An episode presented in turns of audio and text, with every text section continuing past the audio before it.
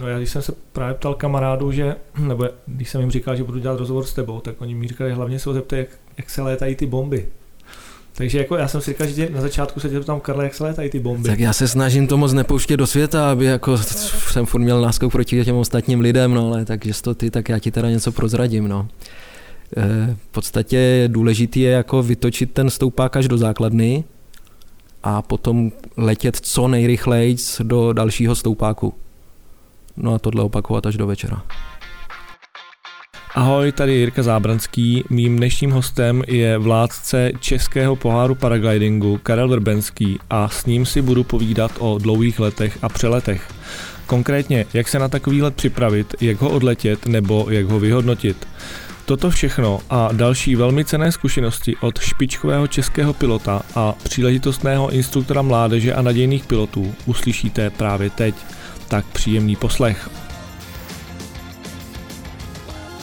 Se mnou tady sedí světoznámý Karel Vrbenský. Ahoj Karle. Já jsem si o tobě našel, že, že jsi odborný pracovník oddělení stochastické informatiky v Ústavu teorie informace a automatizace Akademie věd České republiky.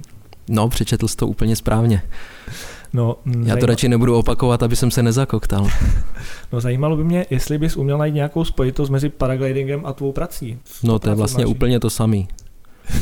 Protože eh, já říkám, že lítači nebo prostě piloti se rozdělují na šachisty a snowboardáky.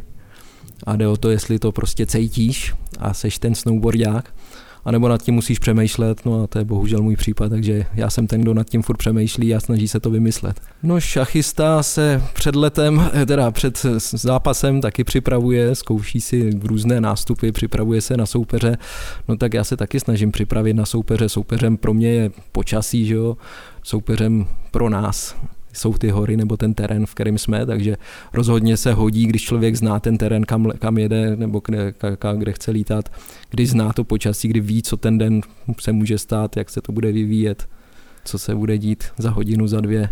Znalost terénu je určitě jako nějaká deviza, ale v momentě, když potom je i nestandardní počasí, tak naopak ta neznalost terénu může člověka spíš obohatit v tom, že nemá nějak zúžený to vnímání, ne, nekouká jako jedním směrem s tím letím jsem se setkal jako v momentě, když jsme lítali závody, ještě, když já jsem lítal ještě závody svěťák, tak právě to se lítalo na různých terénech po světě. A místňáci nemuseli být nutně nejlepší v tom místě, protože oni to tam znali právě, když bylo třeba hezký počasí, protože chodí se lítat, když je hezký počasí, ale závody jsou prostě v tom počasí, jakým jsou.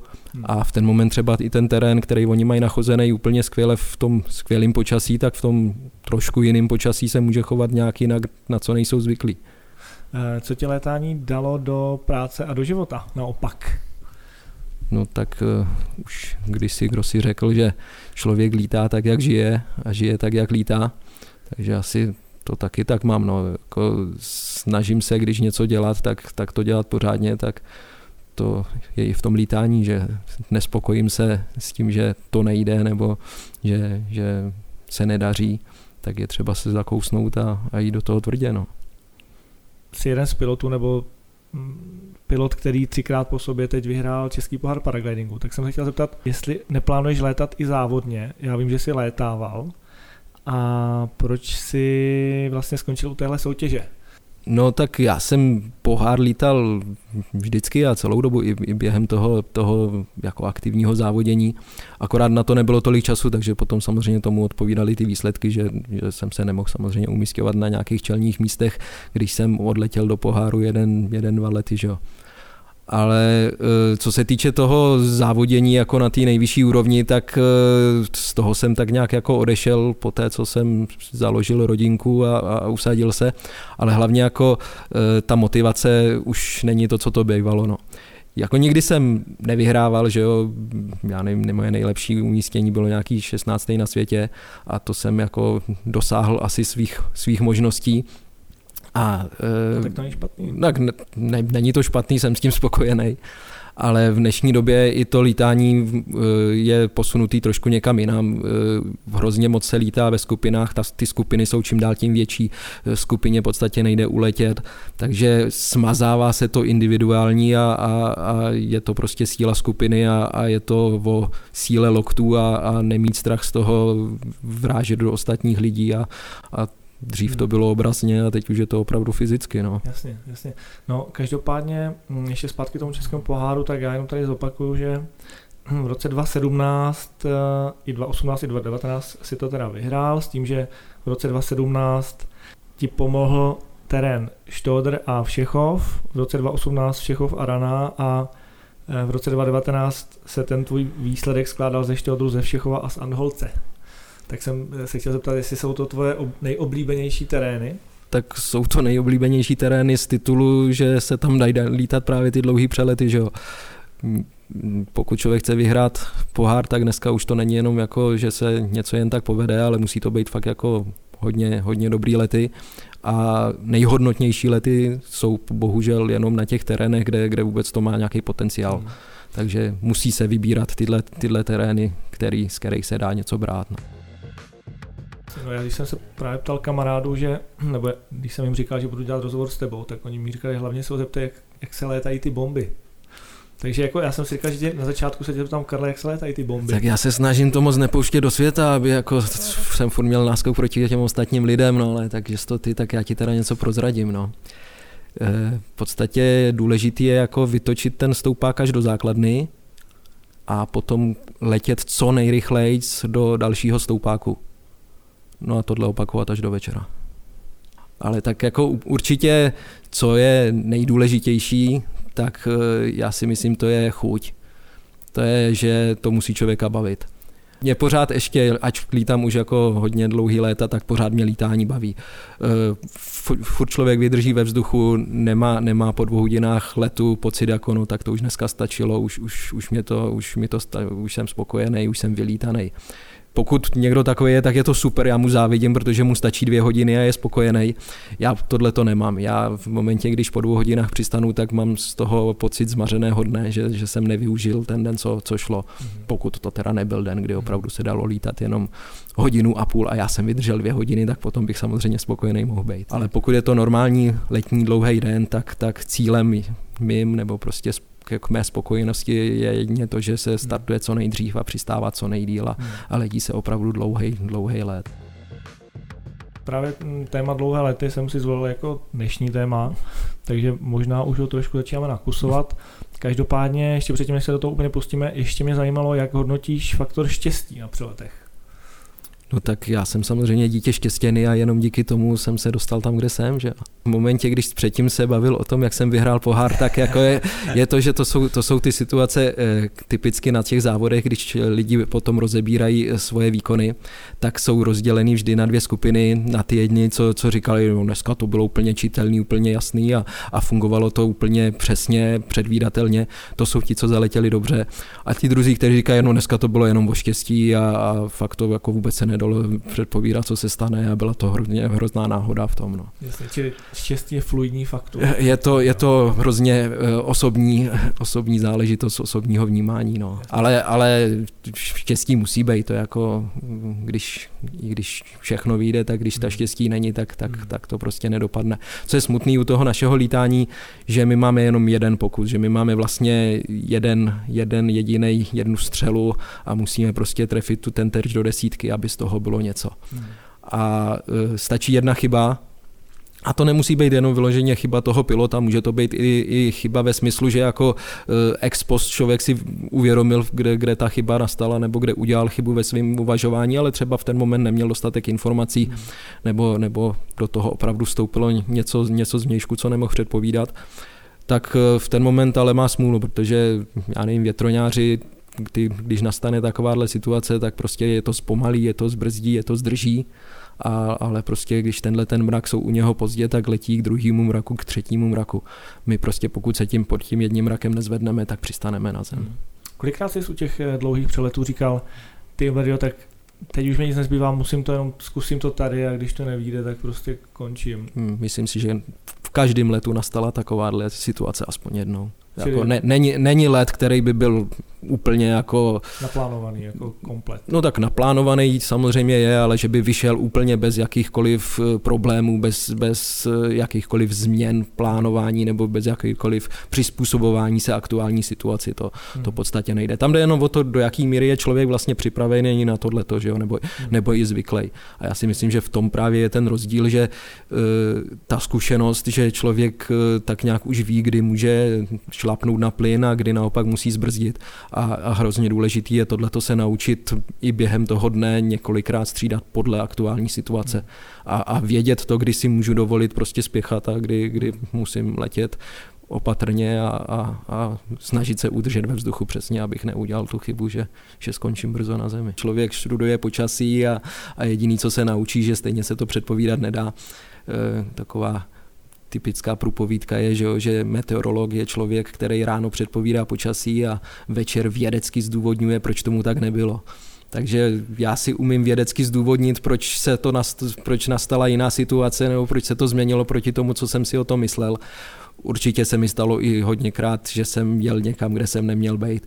Samozřejmě se snažím, aby se to minimalizovalo, nebo snažím se šetřit svůj čas a, a, a jet jenom, když z toho něco je, ale faktem je, že jsou i dny, kdy ten potenciál je, kdy tam nějaká šance je a kde právě jde, jde o to štěstí, co se z toho stane, že když se to povede, tak z toho může být hezký den a může z toho něco být. No a když to bude všechno tak, jak to vypadá, tak toho spíš třeba nic nebude, ale člověk si aspoň třeba dostane do vzduchu a furt lepší být ve vzduchu než v práci. A když třeba dorazíš na ten unhold, tak eh, jak moc ještě, řekněme, upravuješ ten svůj plán vzhledem k, té, k tomu aktuálním počasí, který je třeba opravdu v 8-9 ráno už na, to, na tom startu?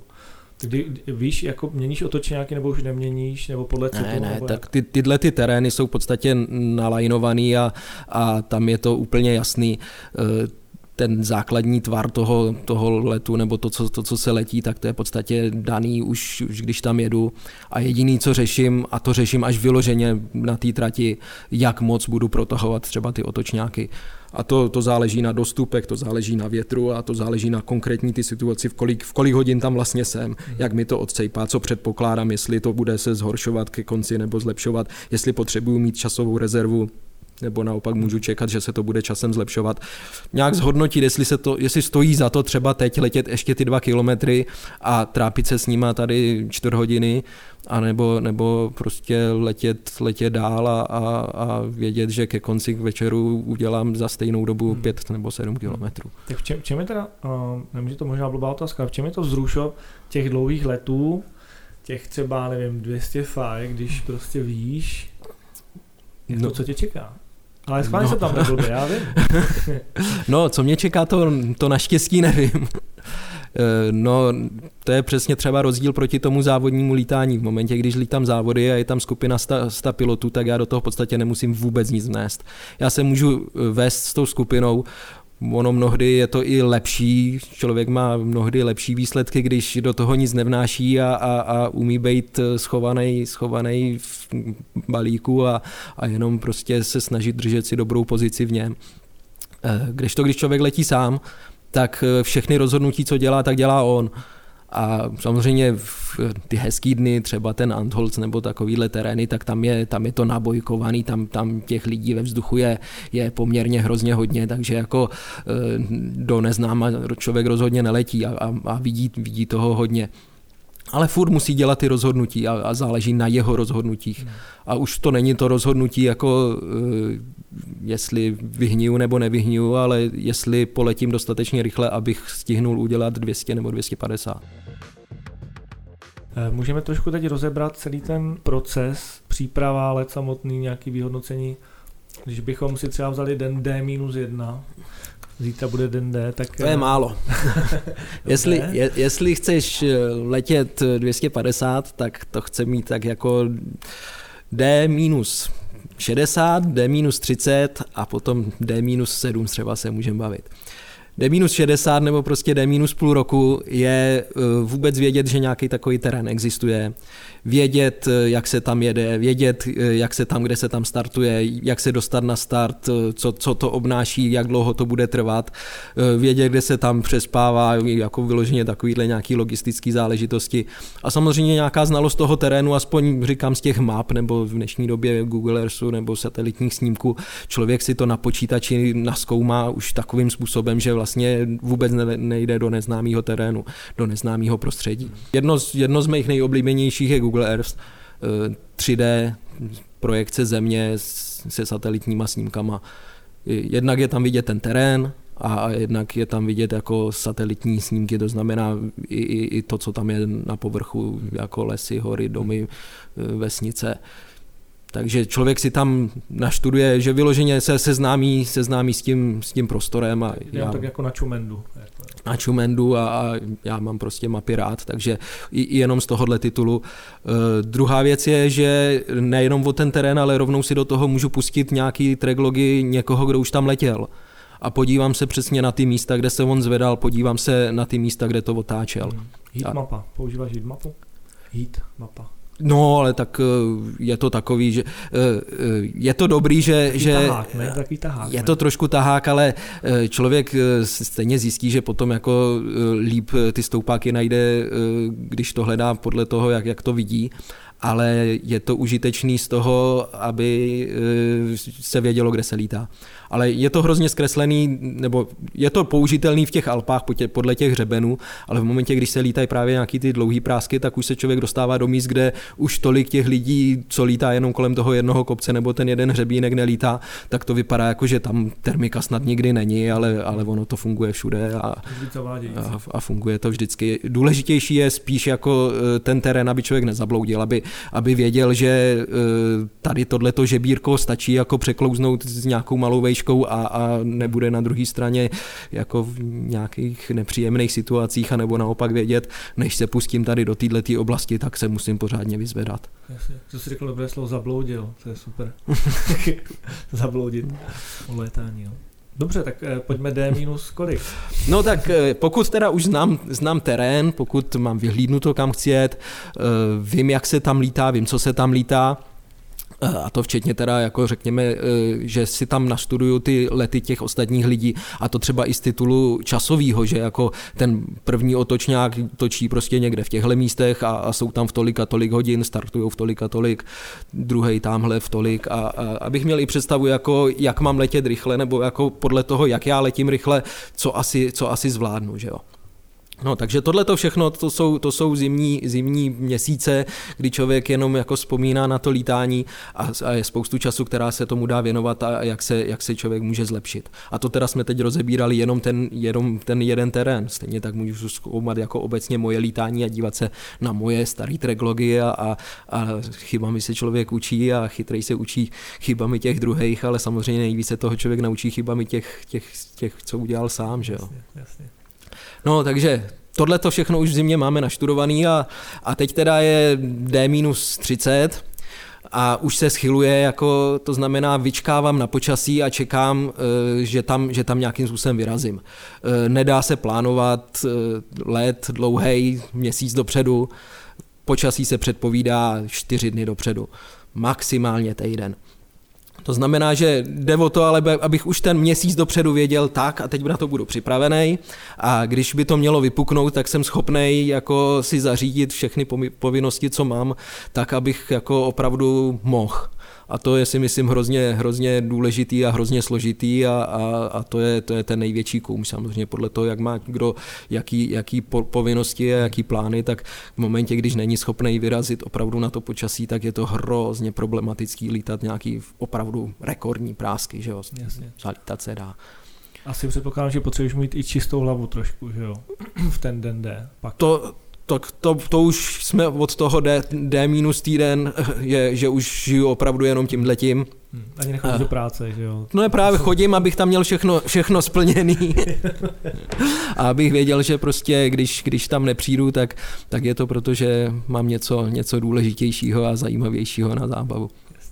No a zhruba ten týden dopředu už sleduju nějakou tu dlouhodobější předpověď, že jo, přece jenom e, takovýhle dny, ty alpský, ty nejsou tak jako, že by, že by vysvětli úplně úplně z ničeho nic, že jo, to přece jenom jako musí aspoň ten tlak být trošku nějaký rozumný a, a nesmí být nějaká situace nějakého silného proudění, že jo, takže to už nějaký dny můžu, můžu v pohodě vyloučit, no ale nějaký se sleduju, že jako vypadá to, že se to nějak blíží. No a když se to blíží, tak to jsou ty, ty čtyři dny dopředu a to už teda sleduju nějaký ty konkrétnější předpovědi, ty už opravdu by měly napovědět. Hmm. No a, a v ten moment, jako když už jsem přesvědčený, že, že ten pátek vypadá dobře, tak to už, to už jako se k tomu schyluje a jsem na to připravený. telefony prostě, že jo? No naopak, to furt jenom telefonuju a řeším, s kým pojedu, kdo tam ještě pojede, kdo tam nepojede, kdo, kdo může, kdo nemůže, že jo. A jestli tam pojedeme už ve čtvrtek, aby jsme, aby jsme nebyli unavený po cestě, anebo pojedeme až na ten pátek a jestli tam zůstáv, budeme zůstávat ještě do soboty a, a, a takže to už je spíš takový jako orgina, organizační. Takže v té, v té době už je v hlavě všechno uklizeno. Jako jo, a... V té hlavě už, už, se, už se v podstatě, už je to odletěný, to už, to už je jenom taková drobná formalita tam opravdu dojet a odletět to.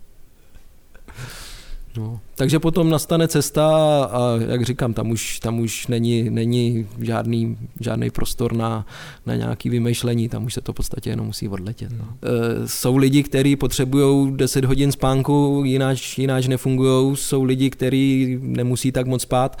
Já naštěstí to mám jako, že co se týče toho jednoho dne, tak já jsem schopný zaletět něco hezkého i jako po, po nočním přejezdu, hmm. i když jako nejsem moc vyspaný, že to mě jako tak nějak moc ne, ne, neomezuje, jako neusínám na padáku, to, to, to většinou Jasně. padnu až, až potom.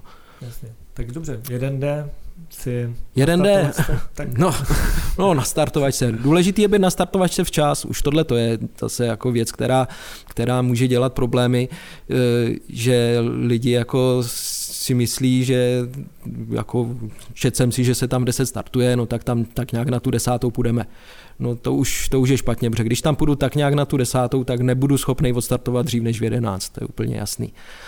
Takže pokud chci v 10 startovat, tak to znamená, že musím mít eh, ve tři čtvrtě na 10 nebo za 20 minut 10 musím mít rozložený padák a nachystanou, nachystanou sedačku a, a být připravený opravdu do toho skočit to asi lidi, lidi si všimli, že, jo, že když přichází na kopec, tak samozřejmě člověka to pokouší, že tam vidí spousta kamarádů a, a chce s každým si pokecat a, a chce, chce zjistit, co je novýho a, a dlouho jsme se neviděli, tak, tak nějaký drby ale e, všimneš si asi, že jsou tam dva druhy lidí, že jo, jedni, který kecají, ale přitom furt si vyndávají věci z baťohu a u toho si rozkládají padák a hulákají na všechny okolo, ale chystají se. A za chvilku jako sice hulákají a, a, a se všema se kamarádí, ale za chvilku jsou nachystaný. A pak jsou druzí, kteří jako to obchází, pokecají tomhle, pokecají tamhle. A když se potom na to přijde, tak zjistí, hele, oni všichni odstartovali a já mám furt padák ještě v baťohu.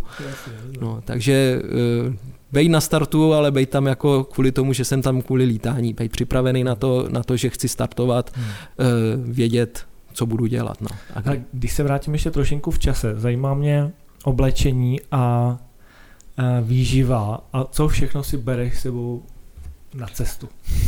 Na let, jako na let, myslím. No v jedné písni zpíváme, že zbalím si do báglu Tatranku uhrák a 110 rohlíků tak ono doby, kdy jsme potřebovali si všechno zbalit sebou, už jako od nás to už naštěstí nemusíme. S tou, s tou písní si mi připomněla, že eh, já jsem o tobě slyšel, že si skládáte písně nebo no. že vsázíte jako paraglidingové texty do známých písní. A já jsem si říkal, to by bylo geniální, kdybyste měl kytaru a prostě byl to první zpívaný podcast. No, no myslím, že by to musela ta písnička být až nakonec, abys nepřišel posluchače. Spí, zpívám velice útočně a rozhodně to není pro lidi, co mají hudební sluch. Tak to, by, to bych si tady nachystal nějakou Leda, že, a... že bych to odrecitoval. Ne, tak to bych chtělo nějakého interpreta interpreta. Interpreter je ten program. Interpreta. interpreta. No, v dobách, kdy jsem začínal lítat, tak jsem se skamarádil s Honzou Habermanem, s kterým jsme měli spoustu, nebo pořád máme spoustu, spoustu společných zájmů. Jedním z největších je lítání a druhý, druhý bylo ta hudba třeba. Takže jsme napsali spoustu, nebo přepsali spoustu, spoustu písniček s textama, které nám přišly zajímavější než ty původní. Napadá tě nějaký, nějaký sprostý, jako nějak... Sprostý? No. Ne, my máme všechno slušný. Jestli teda myslíš, eh, co je nejpevnější, pevný je stůl, pevnější je aero, co je nejpevnější.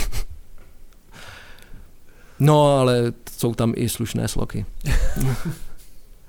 no, ale tak to je, to jsme byli mladí, to se tak nebralo, že To se pak mohli otisknout, ale samozřejmě by se to muselo číst až po 22. hodině. To je, jo, nebo si to lidi musí poslechnout až. No, jasně. No, no promiň, ale utekli jsme trošku z toho, tak eh, obléčení, výživa a všechny ty věci. No tak eh, výživa je jednoduchá. Eh, každý, co má rád, že jo, co mu udělá radost. Tak, ale je to dlouhý let. Je to dlouhý let, ale zase někdo potřebuje jíst a někdo, někdo nepotřebuje jíst. Já teda na dlouhý lety vždycky mám nějakou sušenku nebo nějakou mysli tyčinku nebo čokoládu, čokoládovou tyčinku v zásobě ale jako třeba si toho, do toho čtyřikrát kousnu za ten let. Není to jako vyložení, že bych to potřeboval jíst, ale je to tak jako spíš naopak, abych eh, se, se donutil eh, odtáhnout se od toho, od toho úpěnlivého přemýšlení a soustředění, abych se právě naopak trošku jako sklidnil, zvolnil. A snídaně ten den? Jak, jak tak snídaně je základ, tak jako já, já snídám rád, takže to, to, se, to se samozřejmě najím. Druhá věc je, jak je to s tím pitím, že? tak v momentě, když eh, lidi používají nějaké hadičky, tak, tak to nemusí tohleto řešit. Hmm. Já to ne, ne, nepoužívám, takže, takže pití řeším, takže já, já toho moc nepiju. Hmm. Eh, piju dvě hodiny před letem, řekněme naposledy, nebo snažím se, jako abych dvě hodiny před letem už v podstatě nepil než, než letím, tak si odskočím ještě tak jako pětkrát třeba.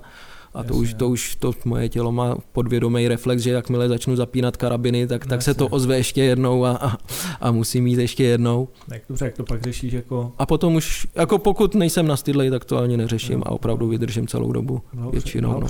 no a jestli jo, tak ono to řešení má, člověk tam není v kabině, takže je to jenom, je to, je to jenom zdržení, není to, není to žádný problém. Prostě no. projdeš chodbičkou na záchod a pak se vrátíš do kupečka. No, já musím slídat, aby mi to někdo nezased, že jo, abych nemusel zbytek letu mít, dělat ve stoje. Super, eh, co oblečení? Tak oblečení je důležitý, hlavně si to nesplést a ty kalhoty si dát na nohy a, a tu bundu na, nahoru. Máš, máš nějaký jako speciální doporučení třeba na termoprádlo nebo jak, jako co mít pod co no je dobrý se zeptat místňáků, jestli jsou noci chladné a vzít si teplé vlněné spodní prádlo. Ne, tak jako to už bychom asi zaváděli moc, jako kdyby. Tak určitě je dobrý se oblíknout, určitě je dobrý se oblíknout takovým způsobem, aby to tomu člověku bylo příjemný, protože uh, lítání je, o, nebo aspoň teda v mém případě říkám, pokud jsem ten snowboardák, tak, tak, to, tak to neřeším a, a řeknu, já, to byla zima, letěl jsem to bez rukavic a bylo to super, že jo. No a nebo nad tím potřebuji přemýšlet a, a v momentě, když, když by mi foukalo pod límec, tak mě to vyvádí z konceptu a, a odvádí to moji pozornost a pokud by tohle to nastalo, no tak samozřejmě musím vědět, že je dobrý se oblíknout tak, abych tohle to nezastalo. Když potřebuju být v teple, no tak v dnešní době funkčních prádel a, a všelijakých membrán a já nevím čeho všeho, není, není problém se oblíknout tak, že opravdu člověk bude v teple a, a, v, a v pohodě po celou dobu. Naopak mě spíš by vadilo, když, když by mi bylo hrozný, hrozně velký vedro nebo hodně velký horko, tak to mi vadí víc než nějaká trošku zima, že jo, trošku zimu já jako spíš snesu, než, než když, se, když se potím. Ale ona výhoda u toho lítání je, že jako s vejškou ta, ta teplota ubejvá, takže je to ta motivace k tomu dostat se zase nahoru. No. Uh, oblékáš si jinak do Alp a jinak eh, do, do, do českých podmínek? Tak určitě, ale záleží, co to je, co to je za roční období, co to je za, za počasí. A to už jsme u toho, že jo, jako když vím, že byť je to v červenci v Alpách, ale je to jako slabá severní situace a, a, a, a vím, že ve třech tisících může být i kolem nuly, no tak eh, bude, bude, budu se oblíkat jinak, než, než když je to někde v Basánu, kde Jasně. dostupy jsou 13 a, a i tam je 25, že jo. Jasně, to, to už prostě vyplynulo z té přípravy D minus 30, že jo. to už bych měl vědět, jako co, to, co tam budu očekávat za, za, za teplotní možnosti a výškové možnosti. No. Dobře, tak, eh, tak jsme odstartovali, vyletěli jsme, točíš první dva, tři, čtyři stoupáky a... No já, já bych to nebral tak rychle, já, teď, teď už bych to zastavil teda. Protože uh, už ten první stoupák je hrozně důležitý, nebo uh, on může být úplně ten nej, nejdůležitější, protože pro nás, pro šachisty, je to to první seznámení se s opravdu s realitou. Že? Všechno, všechno do té doby byla jenom nějaká příprava, všechno do, do té doby byla jenom nějaká předpověď, ale teď už opravdu jsem v tom vzduchu a je to, je to, je to opravdu realita. To znamená, že to, je to uh, informace, které už nejsou jenom jako zprostředkovaný, ale je to opravdu to, co kolem mě je. Takže snažím se už z prvního stoupáku získat co nejvíc informací, protože ten první stoupák je, je hrozně rozhodující a určující pro charakter další hodiny letu třeba. Samozřejmě pod postupem času to budu upřesňovat, ale je to jediný, jediná informace, co mám, čili co se týče maximálního dostupu toho dne, co se týče snosu toho dne. Samozřejmě jiná, jiná situace je, když jsem někde v Alpách, tak tam většinou se jede v momentě, když v podstatě nic nefouká, tak, tak tam jako tyhle ty informace moc nezbírám, protože jako vím, že nic foukat nebude, že jo? Ale, ale když jsem u nás, tak jako situace absolutního bezvětří v podstatě neexistuje. Takže během toho prvního stoupáku si, si sonduju prostě jednotlivé hladiny a, a zjišťuju, co trošičku asi teda nějak fouká, jaký to bude mít snosy a, a hlavně jaký to má dostupy a jak, jak je ten stoupák rychlej v který, v který vejšce. Hmm jak, jak to bude problematický se někde dostat, že jo? v momentě, když při prvním stoupáku v tisícovce se to výrazně zpomalí a začne to tam bublat a narážet, jak kdyby tam byl strop a poklička, tak je jasný, že tam je prostě nějaká, nějaká inverzička, která ještě třeba možná se během ne rozpustí úplně, ale teď tam ještě je. A budu vědět, že teda se musím se sakra snažit po začátek toho letu le, radši letět opatrně a držet se nad touhletou vrstvičkou, abych pod ní nespadnul, protože by to mohlo přesně znamenat, že ten let zbytečně ukončím moc brzo. Dobře, eh, když jsme na Anholcu, co, co teda vyhodnotíš z toho prvního stoupáku vzhledem třeba k ramenu číslo jedna? Tak eh, tam takhle vyloženě daleko ten první stoupák asi nemá vliv, ale hmm. uh, tam je spíš důležitější ten první stoupák tím, že se tam konkrétně startuje brzo, nebo člověk se snaží odstartovat eh, brzo, eh, takže já tam jsem v situaci, kdy když startuju, tak moc lidí ve vzduchu ještě není, takže není, není moc co od koho opisovat a tam je nejdůležitější to rozhodnutí, kdy odstartovat, kdy už to bude chodit a přitom, jako protože chci odstartovat co nejdřív, ale přitom, abych nevyhnil. A tohle to je, to je samozřejmě obrovský dilema už, už na zemi, ale když se to zadaří tak, tak a, a zvedám se, tak je to obrovská radost a je to to rozhodující pro to první rameno. Jo, super, poletím. ne, nevyhniju hned v úvodu. Jasně. A v tom momentě se vlastně stáváš ty tou bojkou pro ostatní, že jo? Tak na to, na to jsem zvyklý, no, ale, ale tak oni zase jsou bojky pro mě, takže je to vzájemný. To je, to je výhoda toho, že si takhle pomáháme a to i kdyby jsme nechtěli. Hmm. V cyklistice, jako v momentě, když, když eh, někdo někoho nechce táhnout, že jo, tak samozřejmě nemusí to být úplně jednoduchý, ale, ale dá se někoho setřást a dá se nespolupracovat v úniku ale při tom lítání v momentě, když někdo v tom vzduchu je, tak okamžitě se stává bojkou a okamžitě dává informaci všem okolo. Samozřejmě pokud letí jako nějak špatně, tak, tak mu uletím a dlouho, dlouho mi ty informace nepředává, ale, ale já ho můžu jako vytěžit, pokud já chci, tak, tak když na něho koukám, tak nemůže, nemůže mi skrýt nějaký informace, nebo je to hrozně složitý. Jasně. Samozřejmě jsou situace, že jo, co, co nastávaly na, na závodech, že někdo někam doletěl do stoupáku a teď, teď tam byl sám, tak schválně si to trošku pobořil nad hlavou, aby to vypadalo, že ten stoupák je divoký, aby tam ostatní neletěli za něm, ale, ale dneska, už, dneska už to k ničemu stejně není, dneska letí a tí, kdyby se mu to tam celý zmuchlalo, tak tím tuplem tam všichni letí, protože řeknou, že to tam je silný a je to super. To jsou triky, ty bere, to. Někdy to zkusím, nalopení.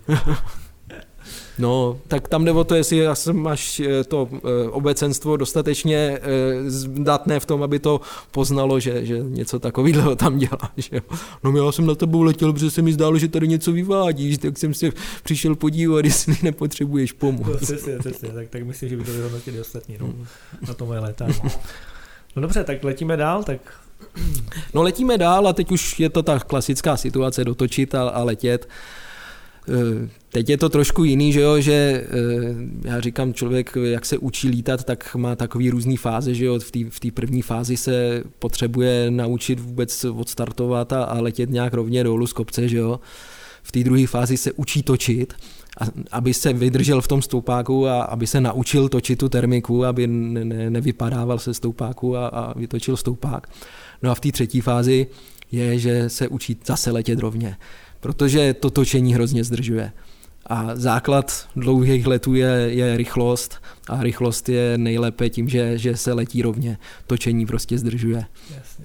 Takže eh, snaha je netočit, ale, ale jedině tím způsobem, že, že neklesám. No. Hmm. Čili my vlastně letíme dál a teďko hrajeme trošku jinou hru na to, který stoupák vzít a který pustit. Chápu to dobře?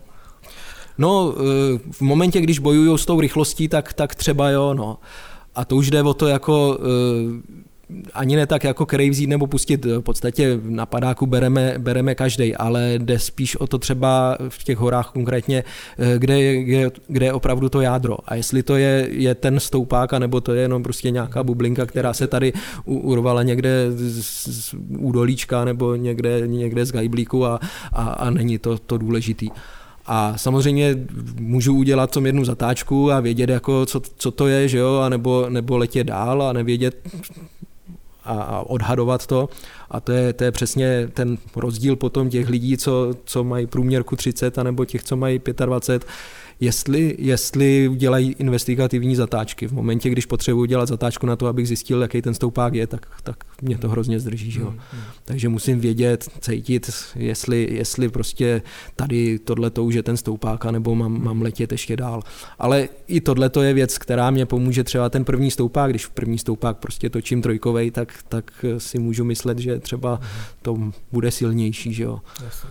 A, a potom je to klasická taková situace, že jo, že jak, jak povídal jeden eh, dnes už eh, pilot eh, legenda, že jo, to jsem takhle letěl a tam byla ta skála, že jo, a tam byla pětka a bylo tam moc lidí a, a já jsem říkal, to ne, jako to, to je v pohodě, měl jsem hodně vyšší, jak jsem do toho šlápnul a letěl jsem až ten nakonec, říkal, tam to bude taky a tam se vyzvedám a, a všem uletím, že jo, no na konci té skály už byla jenom taková čtyřka, no a to přece nebudu točit čtyřku, že jo, když jsem tamhle odletěl z té pětky, tak jsem říkal, to je dobrý, ne, poletím dál a tamhle na tom dalším žebru, že jo, to je úplně v pohodě, tam se vyzvedám, že jo. Doletěl jsem tam, no a tam byla jenom dvojka, no tak nebudu točit dvojku, že jo, říkal, tak to je v pohodě, poletím podél toho svahu, že jo, to mě krásně podrží a, a když tak se tamhle přizvedám, že jo, no tak jsem letěl podél toho svahu, no a jako drželo to tak, ale spíš jsem klesal, že jo, no a na konci tam už jsem byl jako hodně nízko a ta hrana toho lesa jako vypadala, že by mohla fungovat, ale vůbec nic tam nebylo, byla nějaká půlčička, no ale tak to jsem jako nebral, že jo. No a najednou jsem jako klesal, už jsem byl pod tou hranou, no a teď už jsem fakt nevěděl, co mám dělat, že jo. A uprostřed toho velikého pole hnědej traktor. Jsem si říkal, hnědej traktor, ten bude dávat. No nedal, no. Takže eh, samozřejmě člověk může mít představu, jako dneska poletím rychle a dneska budu vynechávat stoupáky, eh, ale hrozí to, že poletím rychle k zemi. Jasně. Čili jestli to dobře chápu, tak rozdíl mezi člověkem, který si naplánuje 100 faj a 200 faj je, že ten, který má 200 faj, asi má možná rychlejší křídlo, ale evidentně musí šlapat do speedu a letět. Je to tak? Vůbec ne. ne? ne? Super, jako průměr, průměrná, průměrná rychlost na té trati je z nějakých 10% na těch přeskocích.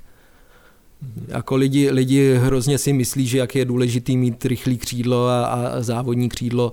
Jako je to, je to určitě užitečný, je to, je to, je to něco, co, co dodá a, a pomůže ale nesmí to omezit toho člověka z hlediska jeho cítění. Že? V momentě, když já neřeším e, počasí a ty stoupáky, ale řeším, jestli mám ten padák nad hlavou, tak věnuju se něčemu, čemu bych se věnovat neměl. Že? A, a nestihnu si všimnout, jako, kde jsou stoupáky a kde nejsou. Takže to je určitě špatně, když mám křídlo, kterýmu se musím věnovat a, a, a, a který, který zabírá moji myšlenkovou kapacitu a moje soustředění.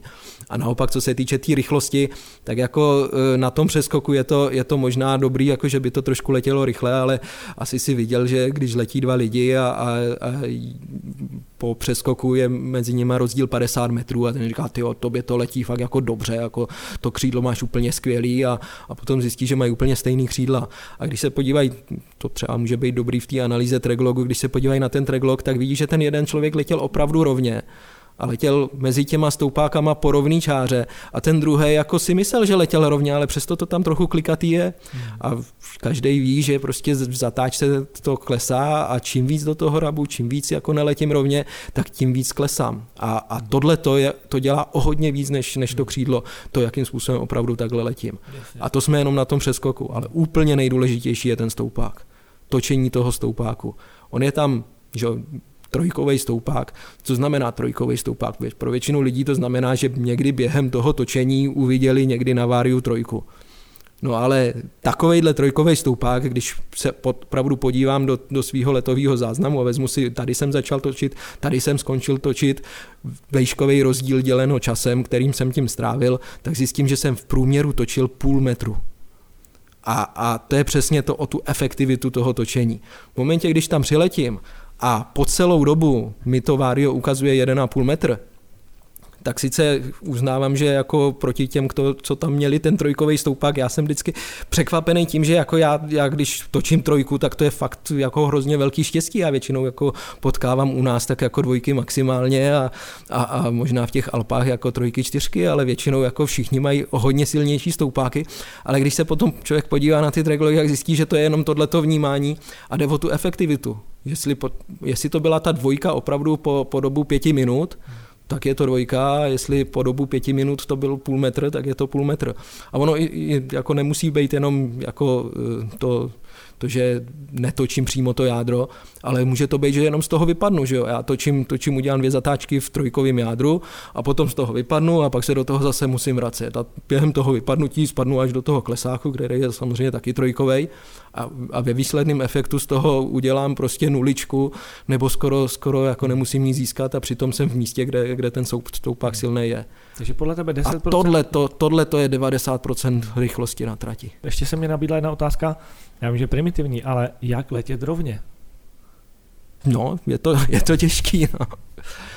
Tak, je to nějaký um? Znamená to něco jako je, to, je, to, je to určitě um. Je to, je to um eh, zvyk, nebo je to, je to prostě ta technika, že se to člověk musí naučit, že, že musí, musí cítit ten padák, musí nějakým způsobem pracovat tím tělem tak, aby ten padák udržel přesně nad hlavou.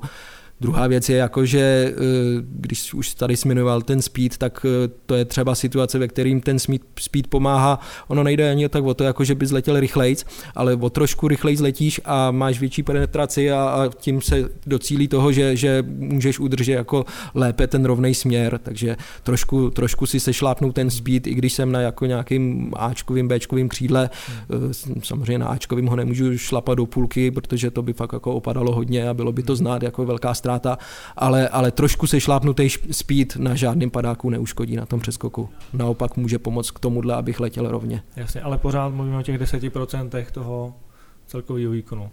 Tak záleží, záleží samozřejmě jak u koho, že jo, v momentě, v momentě, když jsem ten začátečník, který opravdu na tom přeskoku eh, bloudí a, a, a letí doleva, doprava, v podstatě jako nemůže letět rovně už z toho titulu, že ani vlastně neví, kam letí, že jo, tak, tak v ten moment jako to určitě bude možná dělat i, i trochu víc, že jo. Jasně, ale tak řekněme, že mluvíme o těch opravdu přeletářích teď? No, tak, tak tam, tam jsem přesvědčený o tom, že opravdu víc dělá, dělá nebo výrazně víc dělá to točení stoupáku, hmm. než, než, než ten rovnej let ta zatáčka trvá, já nevím, 14 vteřin, že jo.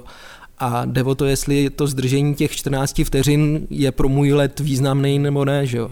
V momentě, když prostě letím průměrnou rychlostí 15 km v hodině, tak jako mě ta jedna zatáčka navíc opravdu nezabije, no. V momentě, když, když hodím, honím jako nějaký větší rychlosti, tak jako je každá zatáčka potom ve výsledku znát, nebo každou zatáčku můžu něco získat, když ji neudělám. Jasně. Je tohle a nebo jako, ztratit. Jasně. Je tohle teda tajemství jako umu toho Kristiana Maurera, myslíš? No tak určitě, co se týče, eh, co se týče eh, rozhodnutí, jako kde, kde, kde točit, ne netočit, tak eh, to je, to je, co má v hlavě srovnaný a má obrovské zkušenosti. A to je věc, kterou doufám, že každý získá, že, že i já se v tom zlepšuju a že se v tom může zlepšit opravdu každý a že furt je cesta dopředu, že furt ty zkušenosti přibývají a, a furt se někam můžeme posouvat. Eh, důležité je jako si ty zkušenosti tam schovávat a, a vzpomínat si na ně a opravdu to využívat. Že jo. No a potom je ještě další věc, kterou on má úplně super, tak to je, že má skvělou techniku. Je, on, je, on je naprosto famozně šikovný, eh, opravdu co se týče handlingu a ovládání toho padáku. Má obrovský cit pro ten padák a, a cit pro vzduch, a, a, takže on zaletí tam, kam by se druhý bál a tak, jak jsme tady se bavili, jestli mám mít závodní křídlo nebo B, na kterým se budu cítit bezpečně, tak on se takhle bezpečně jako běžný pilot se, se chová na, na nějaký sériovce, tak on hmm. takhle se cítí na té závodničce, protože on jí má opravdu takhle v ruce. Hmm. Hmm. A, a opravdu je zvyklý na tom, v tom vzduchu na, na ledacos. Že jo? A když jsem se škrabkou, že jo, jsme dělali ten X-Alp, tak situace v Dolomitech, kdy, kdy se tam někomu něco stalo a, a volali tam vrtulník a vrtulník odmítal letět, protože kvůli silnému větru e, nepoletí do Dolomit, tak, tak jako tam řekli, no tak vrtulník nelítá a co dělá Maurer? Maurer letěl, no. Takže to je, to je, to je, ale eh, říkám, u někoho to může být risk, ale u něho to není risk, protože eh, riskuju, když letím nad svoje možnosti a on, on letí podle svých možností, on jako to fakt v té v ruce má. Hmm. Uh, pojďme letět dál, letíme druhou, třetí hodinu, No. Sluníčko taky už dělá nějaký prostě... No to už konečně začalo hřát právě. tak to už co, se, co sledovat dál, nebo jak je, no, to už se dostáváme do tempa, aspoň konečně. No, po celou dobu letu furt sledovat, co se, co se děje. To znamená e, plánovat něco trošku dlouhodobějšího, že jo. E, je, je dobrý vědět, jako kam poletím, že jo, to jsou takový ty horizonty. Potřebuju mít horizont na ten další stoupák, potřebuju mít horizont na, na další hodinu a potřebuji mít horizont na celý ten den. V momentě, když letím trojuhelník, tak tam je důležitý ho uzavřít. To znamená, po celý den vlastně musím plánovat s tím, jak to dopadne, abych to byl schopný uzavřít že nemůžu se, nemůžu se někde zdržet tak, abych potom z toho neudělal ten trojuhelník. Musím vědět, který rameno, jak má být dlouhý, kam až musím doletět na to, abych, abych se neošidil a abych věděl, co s tím budu dělat. Čili hodnotím to, jak letím rychle a, a podle toho abych využil co nejvíc toho dne a naopak se jako eh, nepřipravil, neochudil o něco. Mhm. Snažit se co nejvíc, ale Jasně. To je to, je, to, je to, to je ten nejlepší odhad samozřejmě. Ideální je, že s posledním paprskem já dolítávám že jo, a, a, a uzavírám, uzavírám tráť. No. Um, a k tomu, k tomu ale to není, to není otázka těch posledních deseti minut, k tomu se to musí samozřejmě směřovat po, celé, po celý ten let. Ty asi musíš u toho velkého letu sledovat uh, taky mimo jiné, jak kam míří sluneční paprsky a od toho volit pak nějak od trhových hrany nebo prostě. No, ale tohle to je situace, kde navazuju na svoji přípravu z D-60, že jo? Protože to už přesně vím, že hmm. tady bych měl být v tolik a tolik hodin hmm. a to už tam bude takhle fungovat, to už to sluníčko bude svítit asi odsaď. Jasně. Tam jde spíš o to během dne se připravovat na to, eh, co bude jiný proti tomu mýmu plánu, nebo, nebo co bude naopak stejný. Že jo? Eh, v momentě, když tam mám do toho nějaký mraky, tak eh, žádný den nejsou ty mraky stejný. Že jo? Prostě ty základny těch mraků můžou být plus minus kilometr klidně a, a nemusí to být z té předpovědi úplně tak moc zřejmý. Takže jak mám vlastně velký ty základny, co to, co to pro mě znamená. Mhm. Kolik je těch mraků, jak moc jsou velký, jak moc stíní, jestli ty stíny jsou velký nebo malý. Eh, když tam nahoře ještě fouká vítr, tak eh, ty rozpadající se mraky, který už jenom stíní a, a už mi nic nedělají, tak kterým směrem se posouvají. A třeba pokud se dělají nějaký větší převývoje, tak kde, kde to bude hrozit, že se to bude nějak dekovat a, a kdy, kdy já tam budu, bude mi, to, bude mi to hrozit. To jsou nějaký ty dlouhodobější plány. Že jo? No. Máš, máš, řekněme, nějaké jako časové milníky, kdy víš, že máš být někde při tom, při tom letu. A s tím souvisí druhá otázka, zdali někdy závodíš s časem tím pádem. Řekněme si ve skluzu, musíš to doletět, dohnat to, takzvaně. No, furt jsem ve skluzu, samozřejmě, furt se snažím letět co, co, co nejrychleji to jde. Jsi paragajsek, jsi ve skluzu. A tam, jde, tam jde jenom o to, jako spíš, spíš to otočím, jako jestli se mi někdy stalo, že jsem byl někde včas, no tak v momentě, když jsem tam byl včas, tak je jasný, že, jsem, že si říkám, no to je skvělý, musím letět ještě dál a ještě takhle rychle a u, bude z toho ne těch 150, ale, ale 200, že jo. Takže uh, to je milé překvapení, když to vypadá na, na větší vzdálenost, ale člověk jako e, neplánuje to, že tam jsem pozdě nebo brzo, spíš e, to převádím do toho, tak to vypadá, že to z toho dneska udělám 170, mhm. dneska z toho udělám 80. No. V jaké fázi letu je ti, je ti tohle jasné? že z toho vytřískáš tolik a tolik. V momentě, když to má být jako opravdu nějaký rekord, jako prostě, já nevím, přes 250 venku a, a přes 150 u nás, tak už to musí být eh, celý den na sebe navazovat a musí to celý den fungovat. Hmm. Tam už není moc prostoru na to se někde, někde, někde moc držet. Takže no. to víš, řekněme opravdu, co cítíš od začátku? Že od to... začátku vím, že ono to je spíš tak jako jak s tou fyzikou, že ne, neexistuje žádná teorie, která, která by byla pravdivá, my je umíme jenom falzifikovat, my jenom umíme říct, co pravdivý není. Že jo. Takže jako není důkaz toho, že letím správně na 200, to se dá jenom potvrdit, že neletím správně tím, že tu chybu udělám. No. Ale vím, že dosud jsem ještě žádnou neudělal. Jasně, dobře. Um, blížíme se asi ke konci letu, tak Jaké máš, řekněme, fyzické pocity? Tak jsem jako je, hodně unavený. Jak, jak proti tomu bojovat, jak proti únavě bojovat a, a bojíš se někdy, když jsi unavený, že bys udělal chybu třeba? Jaký to má no samozřejmě, No, bojím se obrovsky, že udělám chybu. A obrovsky se bojím, že udělám chybu, obzvlášť po dnu, kdy to celý den krásně fungovalo. Eh, mám takhle namyšleno na něco velkého a potom to právě o pár kilometrů nedoletět, to je hrozně frustrující. Že jo? Takže tam člověk se jako eh, vybičuje a snaží se a je problém ten, že jak ten den už jako se pomalu chýlí, tak samozřejmě ty, ty podmínky slábnou a slábnou a už to, už to moc ovlivnit nemůžu, že jo, a prostě nějak to, nějak to dopadne a, a, a můžu jenom zúročit to, že, že jsem e, neměl moc velký oči někdy dvě hodiny předtím, že jo, anebo si hmm. být rád, že jsem je měl tak velký, že to vypadá, že to Jasně. bude z toho něco velkého. No. Jasně. Dokázal bys dva dny po sobě letět nějakou takovou bombu, já nevím, 200 faj a víc? No, tak sobě. druhý den dokázal bys Jo, dvě, to jsem, loni jsem letěl, že jsem měl nějakých 270 jeden den v tom, na tom Stodecinkonu a druhý den jsem tam dal nějakých 220 a to už jsem právě byl unavený a, a už jsem neměl motivaci tak moc eh, z toho vytřískávat ještě víc. Hmm. Eh, přišlo mi, že to je tak jako adekvátní, že jako není, není nutný, protože ten den byl očividně horší než ten předtím. Eh, samozřejmě, že jsem potom toho litoval, že jsem jako trošku nebojoval více, že jsem si jako podlehnul tomu, tomu pocitu, jako že to bylo zbytečný, protože i, i potom tenhle ten druhý let se mi počítal do výsledku, že jo.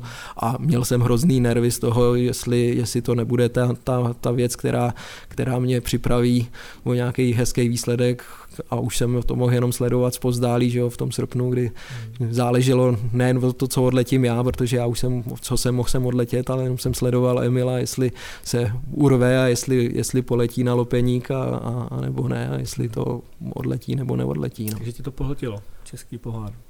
Tak eh, Sleduješ to prostě. No samozřejmě, tak jako to můžu stokrát říkat, že, že, že ne, ale jsem, jsem závodník, jsem, jsem soutěživý, eh, baví mě to a těší mě to. To, jako, to bych lhal, kdybych Jasně. říkal, že mě nebaví vyhrávat. Jasně. Je to skvělý. Dobře, vraťme se ještě na Velké hory, letíme, ještě jsme teda nepřistáli, ale jako jsme docela unavení a tak dále.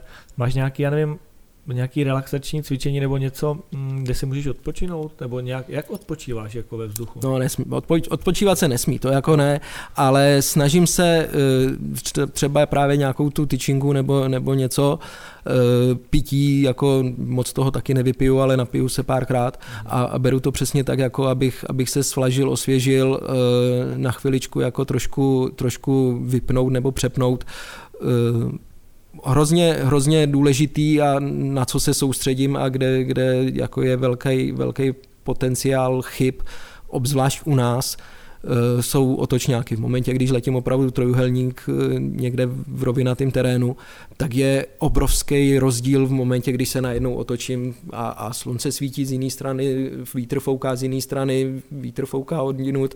Eh, všechno je to úplně jinak. Je to v podstatě úplně najednou všechno jinak je důležitý se na tohle připravit a soustředit už předem a dělat, dělat ty otočňáky opravdu v situaci, kdy, kdy je na to člověk připravený a, a být připravený na to dál. Že Je dobrý nebo jednoduchý plánovat let dopředu, když koukám celou dobu těch 30 kilometrů před sebe ale je problematický uh, plánovat uh, těch 30 kilometrů, když je to v podstatě směrem za mě. Že jo? Mm. Takže už dlouhou dobu před tím otočňákem furt koukám tím směrem a snažím se zjišťovat, co se tam vlastně děje, jak to tam bude vypadat, co, co, co mě tam čeká, abych, abych eh, v momentě toho, toho otočení jako to nebylo, no a co teď budu dělat. Že jo? Mm. to je ta čtvrthodina, o který jsme se bavili. Dá se říct, že jako před koncem, řekněme třeba v poslední čtvrtině letu, seš unavený a je to víc jako emoční zátěž pro tebe? Tím, že jsi unavený, prostě nechceš udělat chybu, chceš to doletět, prostě vyvíjíš na sebe nějaký tlak? Vyvím na sebe tlak, ale jako nevnímám ho. Jako eh, všechno, všechno to všechno to odpadne a člověk jako se vybičuje a, a, a dostane ze sebe, co jde. Že?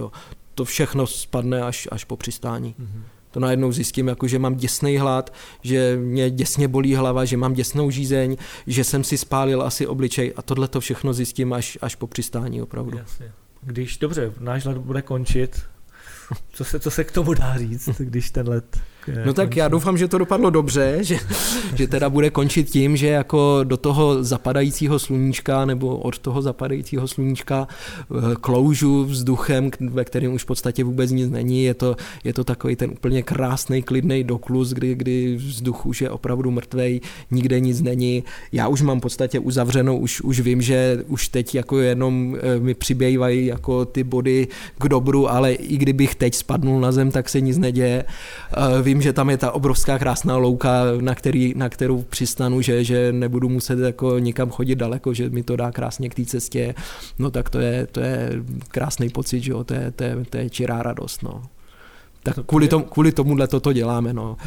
Bohužel takových dnů je pár za tu sezónu, a, ale člověk si to musí užít a, a mít to tam v sobě furt, protože kvůli tomu, kvůli tomu se potom desetkrát vyhníje hned po startu a, a nadává si, jaký jsem blbec zase a jsem lamá, nic neumím.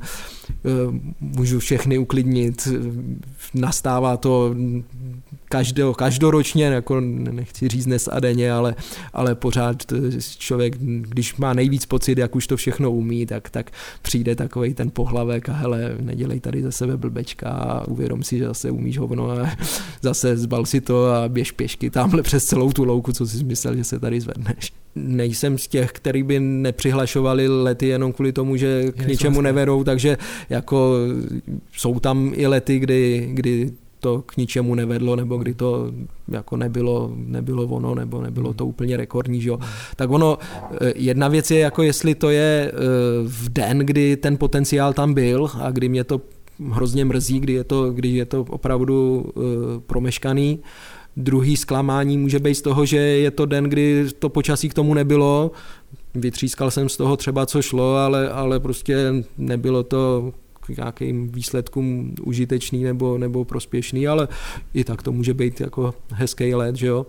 Hmm. Ale nejhorší, nejhorší je opravdu to, když, když eh, nad hlavou přelítávají ostatní v základně, že jo, a hmm. já kopu do přilby na zemi, no. Jak, jak je to letět jako tak dlouho, hodiny a hodiny, jako třeba v horších podmínkách je to víc rozbité, prostě užiješ si to, nebo je to, nebo je to pro tebe sport a prostě jako ne, jedeš? Jako? No určitě si to užiju, tak jak říkám, jako já jsem ten soutěživý, takže já, já soutěžím se sebou, že jo, jako v momentě, když je, je hezký uletět u nás 200 v den, když to na 200 je, že jo. Ale, ale je i hezký uletět 80 v den, kdy je to na 50, no, tak jako... Vždycky je to relace. Vždycky je, to, je, to, je to relativní a jenom člověk eh, musí překonávat to, co prostě tady je, že jo. Eh, to je taky velká chyba toho jako rozhodnutí eh, dneska odletět 200.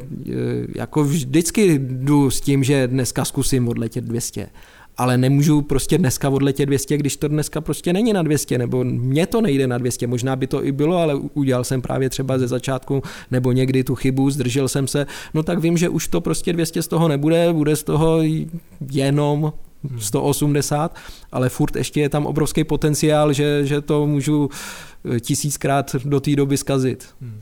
Je možno se na dlouhé lety připravit fyzicky na zemi doma nějakým, já nevím, běháním, posilovnou?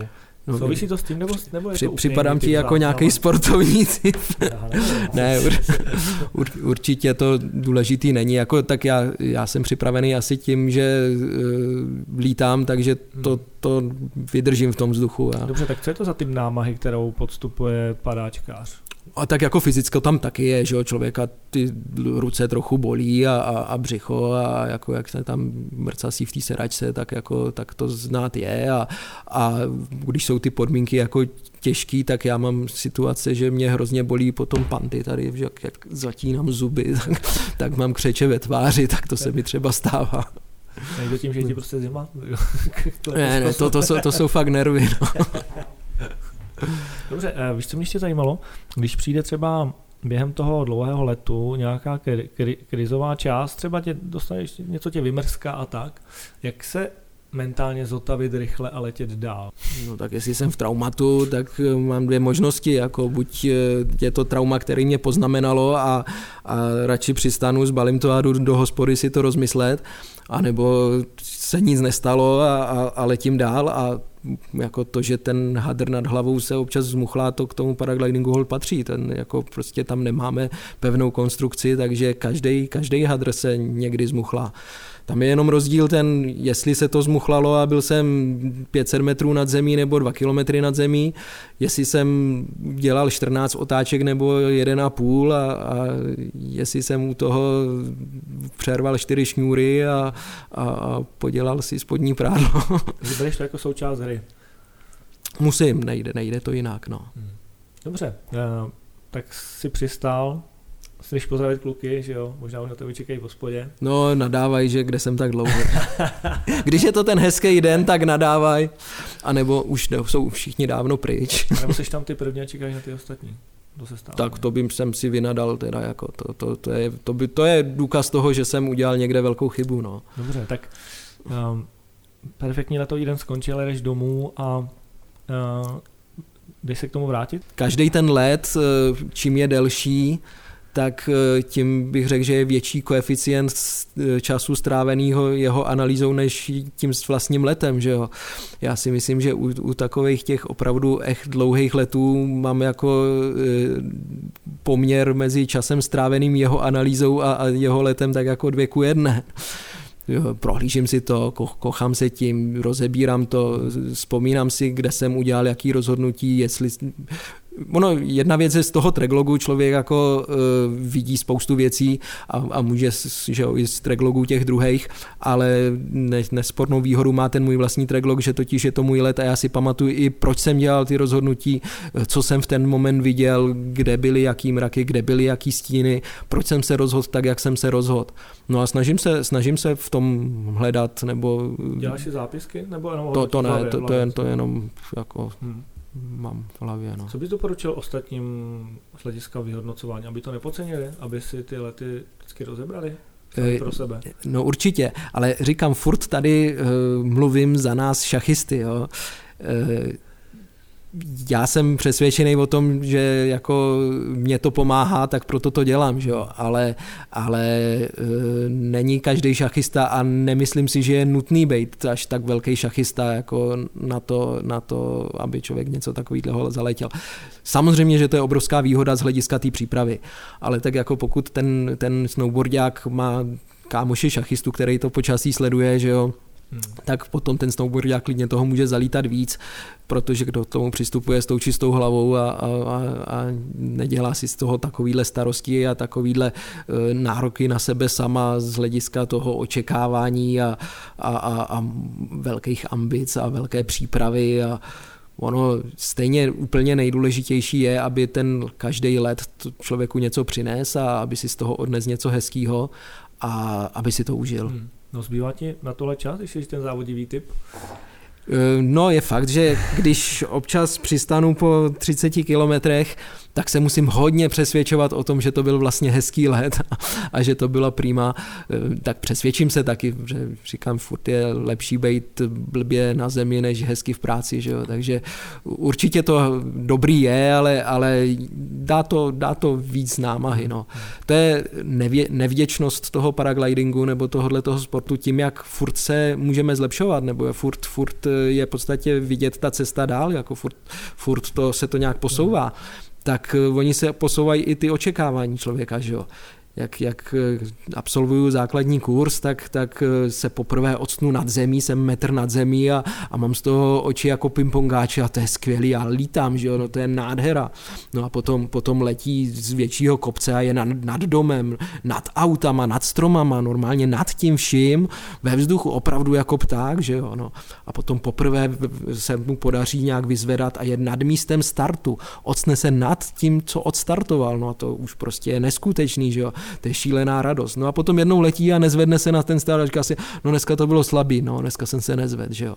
No a čeká, kdy se zase zvedne, no a pak začne počítat ty hodiny, že jo, a já jsem byl dvě hodiny ve vzduchu. No a pak letí člověk, že jo, a je tam jenom hodinu a půl a řekne si, no dneska to bylo slabý. Ono je to furt to samý, akorát se to furt posouvá a já to nemám teď jako v těch jedné a půl hodině, ale, ale mám to bohužel tak jako, že odletěl jsem stovku a říkám, no já jsem vyhnil po stovce. No. A někdo by to bral všemi deseti? Někdo by to samozřejmě bral všemi deseti, já bych to bral všema deseti před několika hmm. málo lety, že jo. Hmm. A tohle má být jenom motivace pro všechny ty lidi, co si myslí teď, no jo, tak on teď to má takhle, ale, ale on to teď má takhle. Já jsem taky prošel tím, že, že, jsem, že jsem lítal hodinu nad, nad kopcem a byl jsem nadšený z toho, že jsem tam byl nad kopcem. Když jsem začínal, tak jsem si vedl letový deníček a to jsem si to vedl opravdu poctivě. A během prvního roku jsem si tam psal každý let, každý, každý start z každý mezíčky a za první rok jsem měl průměr, průměrnou dobu letu 58 vteřin. Opravdu jo. Ale každý ten let stál za a každý ten let stál za to, abych si to zapsal, tehdy mi tam opravdu, to jsem že si opisoval z Vária, maximální stoupání, maximální klesání, e, doba letu, přesně pokud možno na ty vteřiny, že v té době ty, ty vteřiny byly důležitý a, a, a počet startů, No ale, ale bylo to a bavilo mě to a myslím si, že to byl základ, protože mě to baví i teď. Jako... Jasně, tak možná to je znakem, že jsi srdcař prostě. To, to určitě jsem, no. Jako já si myslím, že ne, že bych byl nějak dobrý, ale jenom jsem, jsem tak neschopný dělat cokoliv jiného, že a, a tohle to mě furt baví, že všichni ti lepší, co, co to dělali taky, tak, tak už se na to vyprdli, tak možná proto se umístuju teď, jak se umístuju. No. Ještě k tomu vyhodnocení asi poslední věc. Asi chápu, že možná jinak k tomu budeš přistupovat, když jsi nedoletěl, co jsi měl a budeš asi řešit, kde jsi udělal tu chybu, než když se ti to celé povedlo tak tam budeš asi řešit něco jiného. To budeš možná takový kochací retro, ne? Nebo... No ale tak eh, samozřejmě, ale jako tam jde o to, že furt se dají hledat jako zlepšení, že jo. Jako, eh, takže furt tady říkáme 200 u nás, ale 200 u nás ještě nepadlo. Takže 200 faj, 200 faj. No a když vezmu svůj 198 kilometrový let, no tak je jasný, co tam nejvíc rozebírám. Tak kde, jsem, to... kde jsem udělal sakra tu chybu. Přišel jsi na to už. No tak eh, je to jasný, je to všechno to, co jsem tady říkal, no letěl jsem pomalu. Dobře, můžeš, Asi tě, jsem špatně točil stoupáky. Můžeš prosím tě jenom posluchačům zopakovat, který ten let to byl? Z kterého roku pamatuješ? No bylo to loni, přesný datum, nevím, byl to nějaký červenec a bylo to na Všechově, ne vlastně, on, už to byl srpen, pardon, bylo to začátkem srpna. Hmm a bylo to 190. Takže sezóna 2019, Český pohár. 2018. 2018 Český pohár, určitě to lidi najdou ve tvých čtyřech nejlepších letech, které se počítaly. No, tak byl to ten u nás nejlepší, no. nebo i nejvíc hodnocné, hodnocený. No. To lidi, kteří se o to zajímají, tak ty už ho určitě viděli a hmm. A ti, kteří to nezajímají, tak ať se na to nedívají, ať si jdou radši zalítat. Držíš prvenství v České republice, jsi se jako první zaletěl a pro mě teď mě oprav, ale ty jsi jako první zletěl let přes dvou kilo? No první kilo na tandemu mám, to, to jako dokumentovaný, to, to určitě jo. Nebo vlastně vůbec jakýkoliv, to, to myslím, že, že předtím ještě, to bylo ještě, teda už je taky nějak leta páně, ale, ale to jsem letěl se s nynější manželkou, te, tehdy přítelkyní. Byl to rozhodující faktor? Je to rozhodně rozhodující faktor. U toho tandemového lítání, e, jako uletět kilo, to, to, tak jako když člověk neudělá chybu, tak to, to v podstatě jde. Když jsou super podmínky, tak, tak i, i na tandemu to problém není. Tam jde vyloženě jenom o to, že to musí vydržet ten pasažér. Mm-hmm. Tam jde jenom o toho pasažéra. Takže tam, tam bych e, viděl moji zásluhu jenom, že, že jsem si toho pasažéra našel, ale všechno ostatní je zásluha toho pasažéra. to je mi jasné. Dobře, tak jo, tak um, já tady totiž, já ti, se ti přiznám, že jsem dnešní rozhovor rozdělil do sekce Český pohár, pak téma dlouhé lety a pak srandy. Jo, jo tak na ty se bohužel a... nedostane. Ale víceméně tady ty srandy to už jsou jenom tak jako no, obecní volný sra, otázky. Sra, sra, srandu se mnou si nikdo neužije moc. Ne? Ale možná mě ještě zajímalo, jestli by si mohl doporučit eh, pilotům, takovým těm ža, eh, dravým, žavým, kdy přejít, kdy je čas přejít z Ačka na Bčko a z Bčka pak na Cčko. Umíš to, umíš to definovat? No, umím ať si ho vyzkouší a v momentě, když eh, ho neřeší, tak si ho můžou nechat. Eh, musí, musí být přesvědčení o tom, že je to, to předchozí omezuje, musí eh, být jasný, že dělá, dělá chyby padák a nevoni. A v ten moment jako jim to může něco přinést, ale, ale v momentě, jako když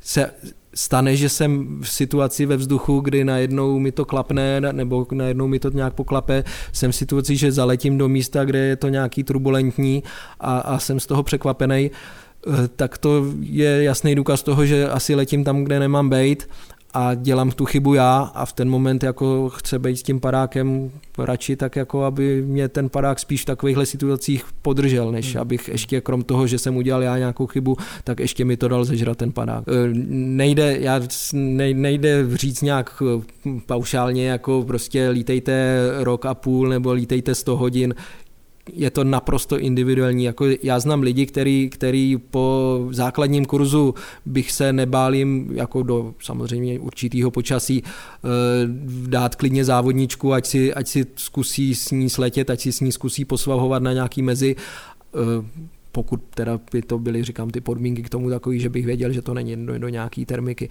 tak eh, bych se toho třeba nebál ale jsou lidi, kteří lítají pět let a myslím si, že Bčko je na ně ještě zbytečně moc ostrý. No. Hmm, hmm, jako jasně. člověk nesmí být sám sobě nebezpečný. No. Jasně. Ehm, dá se poznat paraglidista podle stylu létání, kdybys byl na nějaké startovačce, díval se na hejnou pilotů, No, Třeba ne, ne, nikterak velké, abys to dal rozeznat, ale poznal bys no, ty lidi samozřejmě. konkrétně podle stylu? Samozřejmě, Jak no. se dá poznat? Podle čeho? No tak to...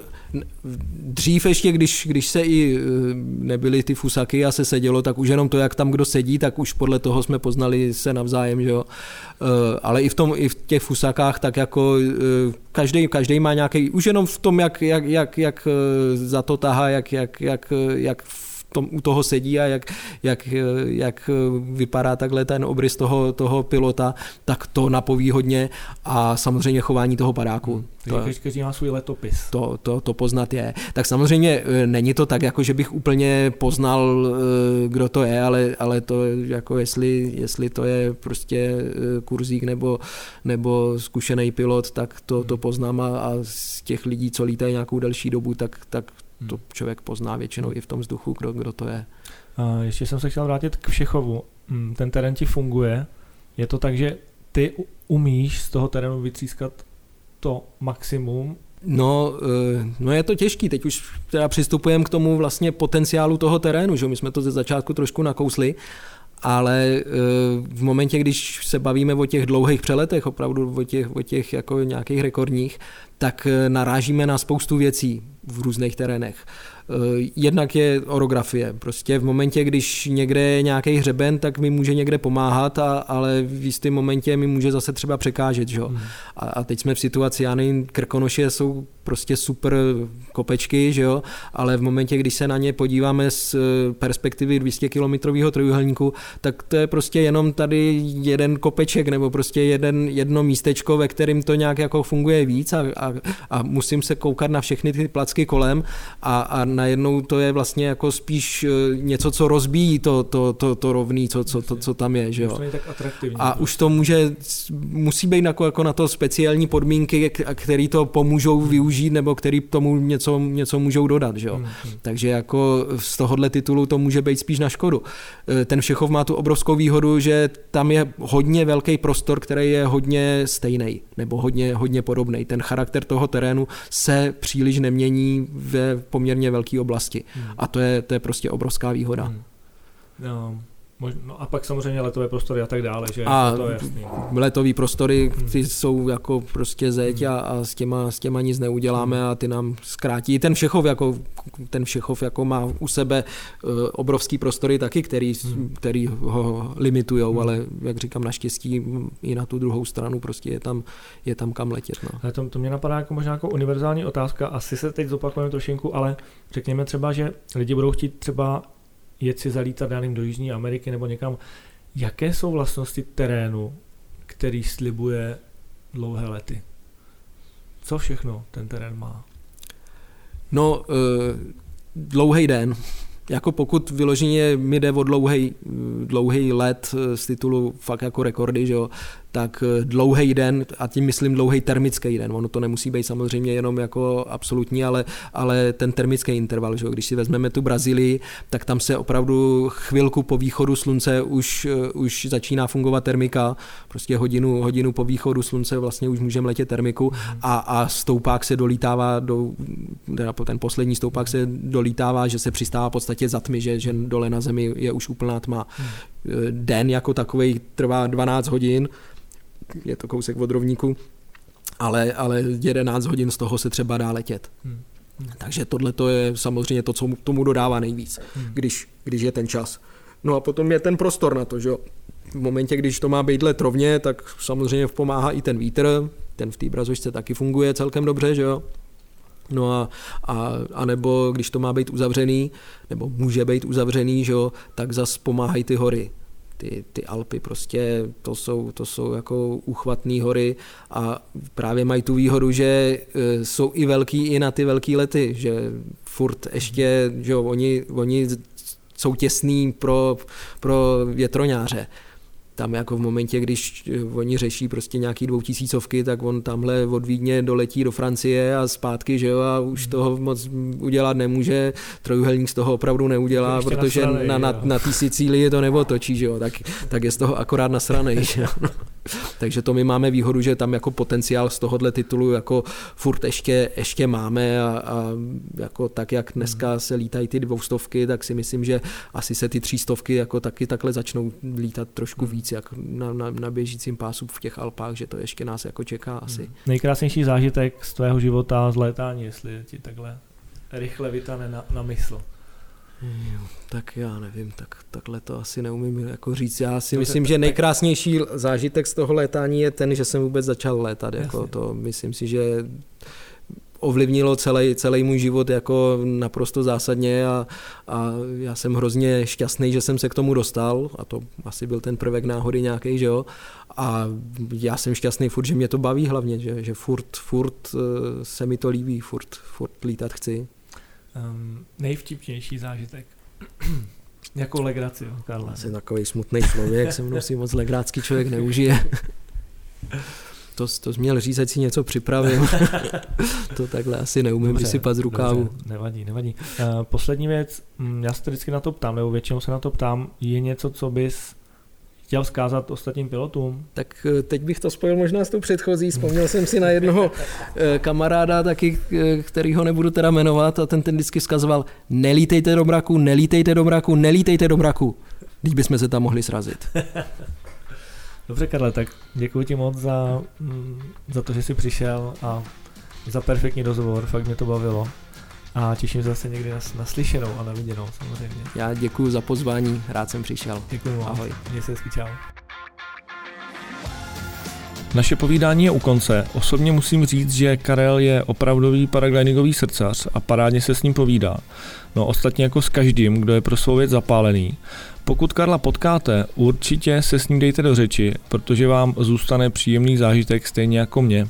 Více již tradičně na našem webu www.cloudbase-hunters.cz. To je pro dnešek všechno. Mějte se fajn a u příštího podcastu se s váma těším naslyšenou. Od mikrofonu zdraví Jirka Zábranský.